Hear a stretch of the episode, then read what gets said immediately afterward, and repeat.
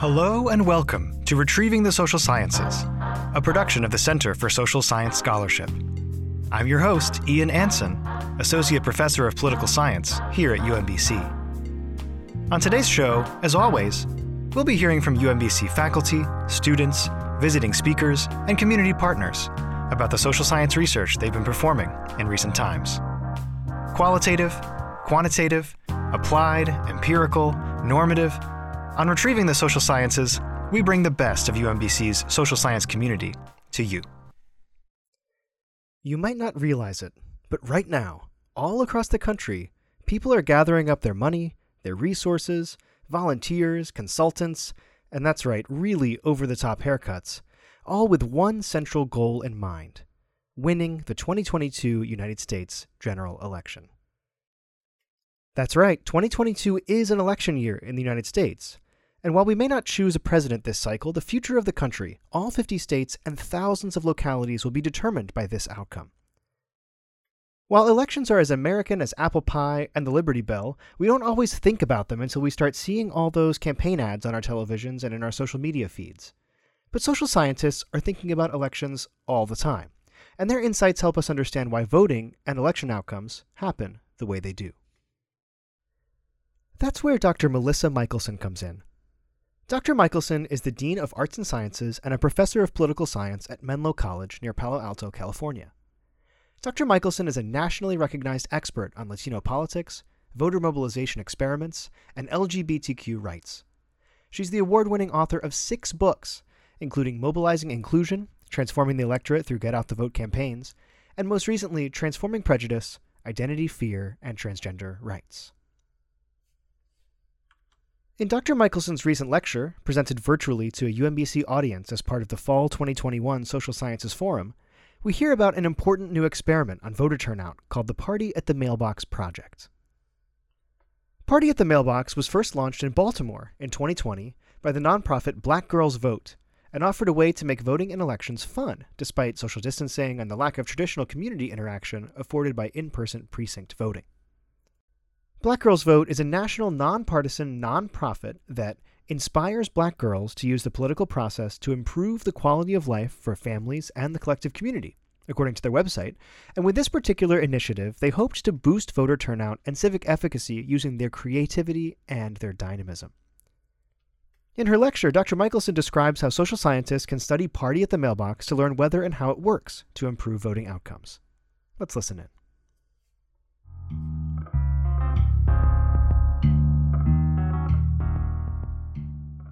Afternoon. Um, I have the honor of introducing Dr. Melissa Michelson, um, who is a nationally recognized expert on Latino politics, voter mobilization experiments, and LGBTQ rights.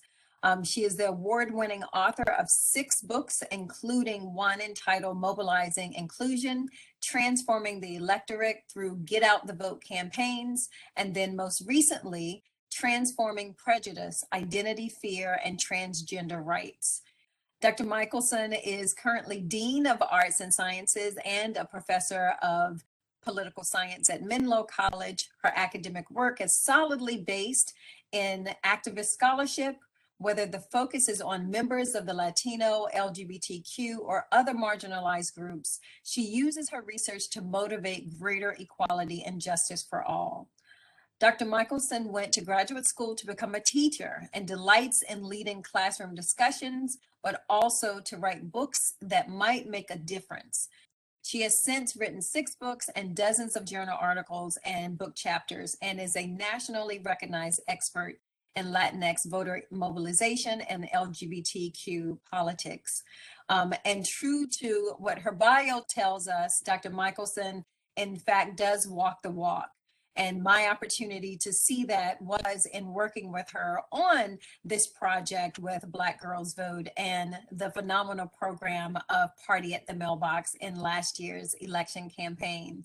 Um, and so this is a joy to be able to hear her work come to fruition and to see what that relationship with Black Girls Vote introduces to us. So I'm really looking forward to hearing um, what she has to share with us. So thank you so much for being with us today. Thank you. I am really excited to be here to tell you all more about this fantastic project, I want to tell you about Party at the Mailbox. We are mobilizing Black voters with celebrations of community. So that's really the, the motivating spirit behind these, right? Um, celebrating community and that leading to turnout. So the motivation for this project, as Nike mentioned, came from the need to pivot because of the pandemic, right? Everyone's getting ready to vote in the 2020 primaries, and now all of a sudden, it's not really as safe to do so in the traditional manner of going to your local polling place. And so Baltimore switches to an all mail ballot election, and Nike decides this is an opportunity to try something new to get out the vote, right? Again, this idea was to celebrate community, to celebrate being uh, part of the city of Baltimore, and that that should lead folks to go and participate. It's grounded, though, in a thing called election festivals that some other scholars have been testing since 2005.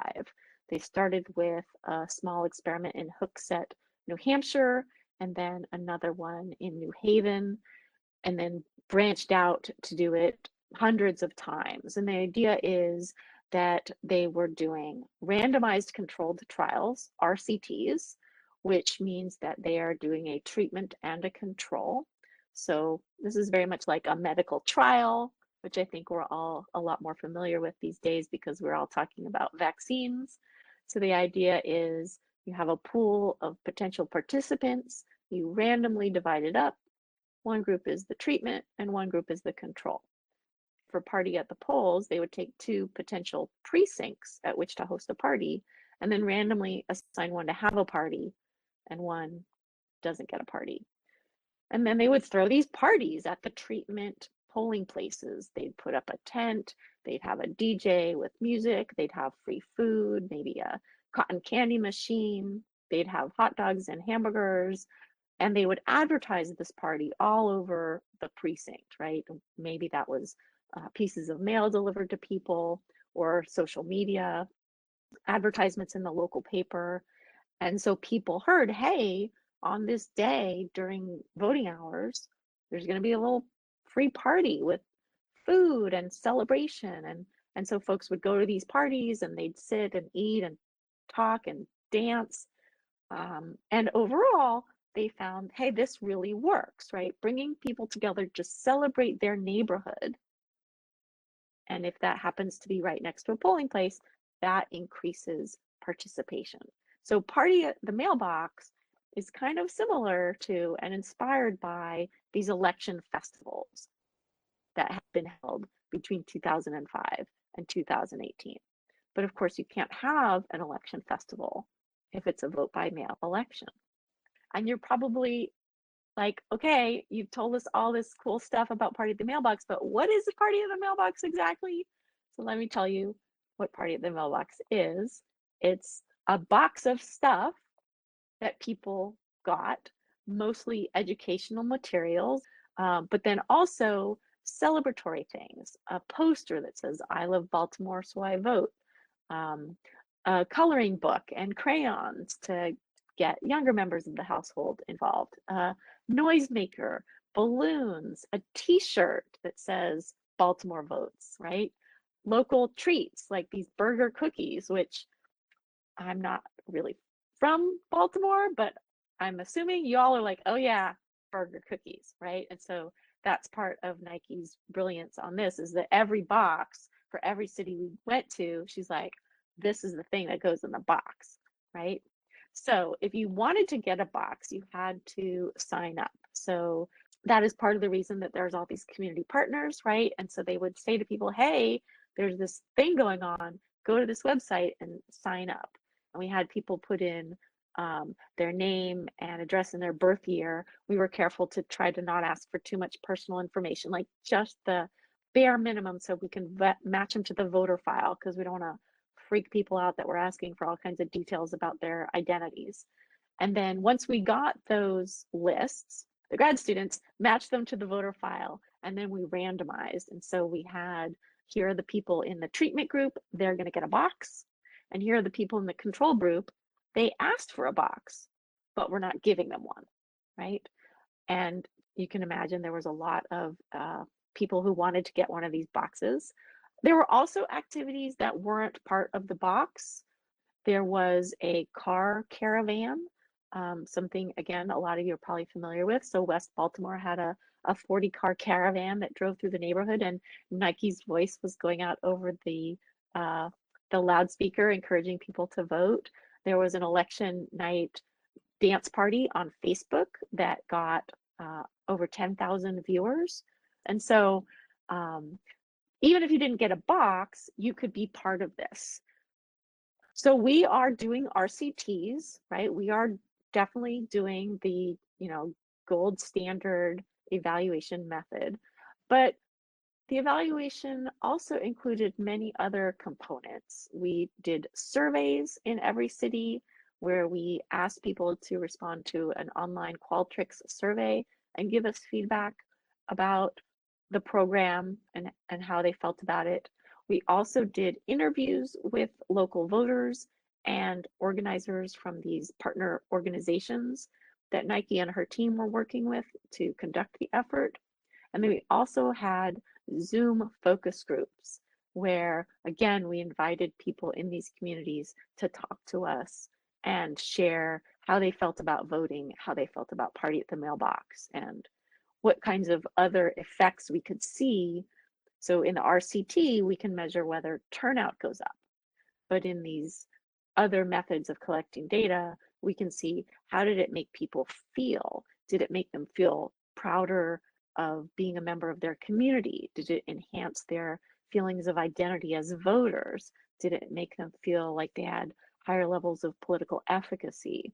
And so we can really get at all the different ways in which we think party at the mailbox was affecting people. So we go into the field expecting that this party at the mailbox idea that Nike comes up with is going to create a celebratory community.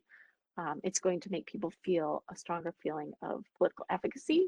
It's going to make them feel more a member of their community and a stronger identity as voters. And it's going to make them more likely to vote.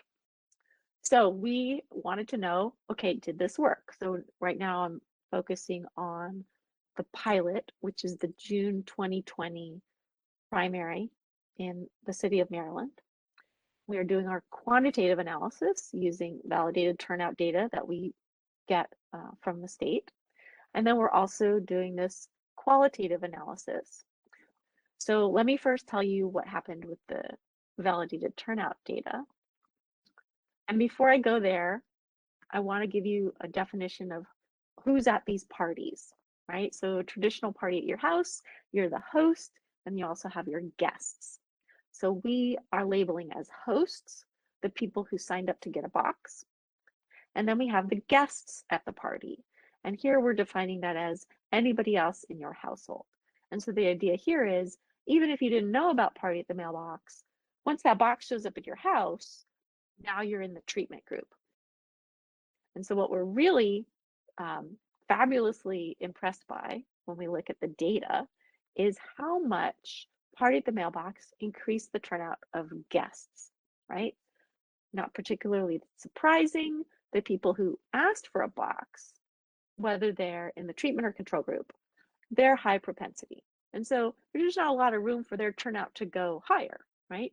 They're already voting right? In the high 80s, low 90s percentages. But the guests, right? The people who interacted with this box without expecting it to show up, that's where we really see the movement, particularly low propensity guests, where we are seeing the increase in turnout. And while that was not exactly what we expected, it is so logical. When we look at our qualitative data, our interviews, and our focus groups, here's where we start to get the themes that are coming out about community and duty to community. So now we're really getting an understanding of the mechanism by which Party at the Mailbox is having all these effects on people's attitudes and behaviors.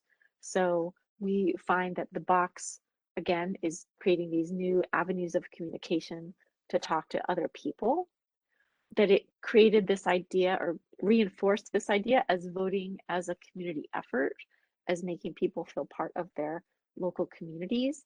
And part of that was because, as I mentioned, Nike and her team made took so much care to make the boxes feel local, that they had local items in them, right? That they um, that they felt like this is something local. This is not some national organization parachuting in and telling us what to do. This is us, right?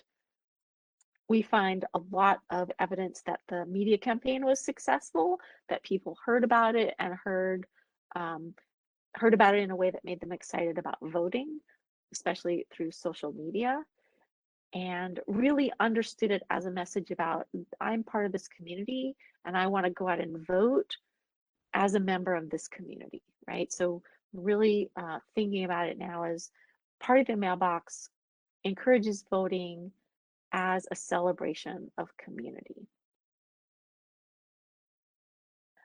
That is the fabulous Party at the Mailbox project and all the evaluation that we're doing um, thanks to Nike's fantastic idea and the work of dozens of dozens of people.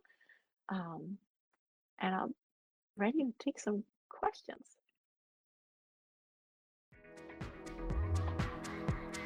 Campus Connections. Campus Connections. Campus Connections. Campus Connections. Campus Connections. Now it's time for Campus Connections, a part of the podcast where we connect today's presentation to the work of other scholars at UMBC. Today, our production intern Sophia is with us to describe one campus connection that has everything to do with the complexities of voting behavior. What do you got, Sophia? For this week's installment of Campus Connections, we're looking at the research of Dr. Lara Antkowiak, an associate professor in UMBC's Political Science Department. While Dr. Michelson's project helped us understand how to get people into the voting booth, a recent paper by Dr. Antkowiak explains what happens once they're there. This paper, called Coping with Cross Pressures The Seamless Garment in Catholic Political Behavior, describes the difficult political choices stemming from the intersection and frequent contradiction of religious beliefs, cultural identity, and the American political system. According to Dr. Antkowiak, these conflicts, referred to in the paper as cross pressures, happen because the teachings of Catholicism don't fully align with either political party. While the church has often stood with the GOP on social issues such as abortion and same sex marriage, the traditional Catholic views on topics like war, climate, and immigration align more closely with the beliefs of the left. This can cause cognitive dissonance in practicing voters, especially since the current political climate is so polarized. Dr. Antkowiak's paper also pays special attention to Latinx Catholics and how their voting behavior differs from that of their white counterparts. According to the paper, they are more likely to identify with the Democratic Party. This could be the result of a collection of factors, including theological differences, interpretation of religious texts, different perspectives on immigration, and the experience of being a minority group in the US. This adds a whole other layer of cross pressures to the act of voting, which is already an emotionally complex experience by itself. As much as current politics could have it seem, Voting isn't black and white, nor should it be. From rallying others to vote to stepping into the booth yourself, the democratic process extends beyond any simplification. Well, if there's one thing I've learned from today's episode, it's that we should never hesitate to remind people to vote. So please, everyone, mark your calendars for the upcoming 2022 primaries and general election. And as always, keep questioning.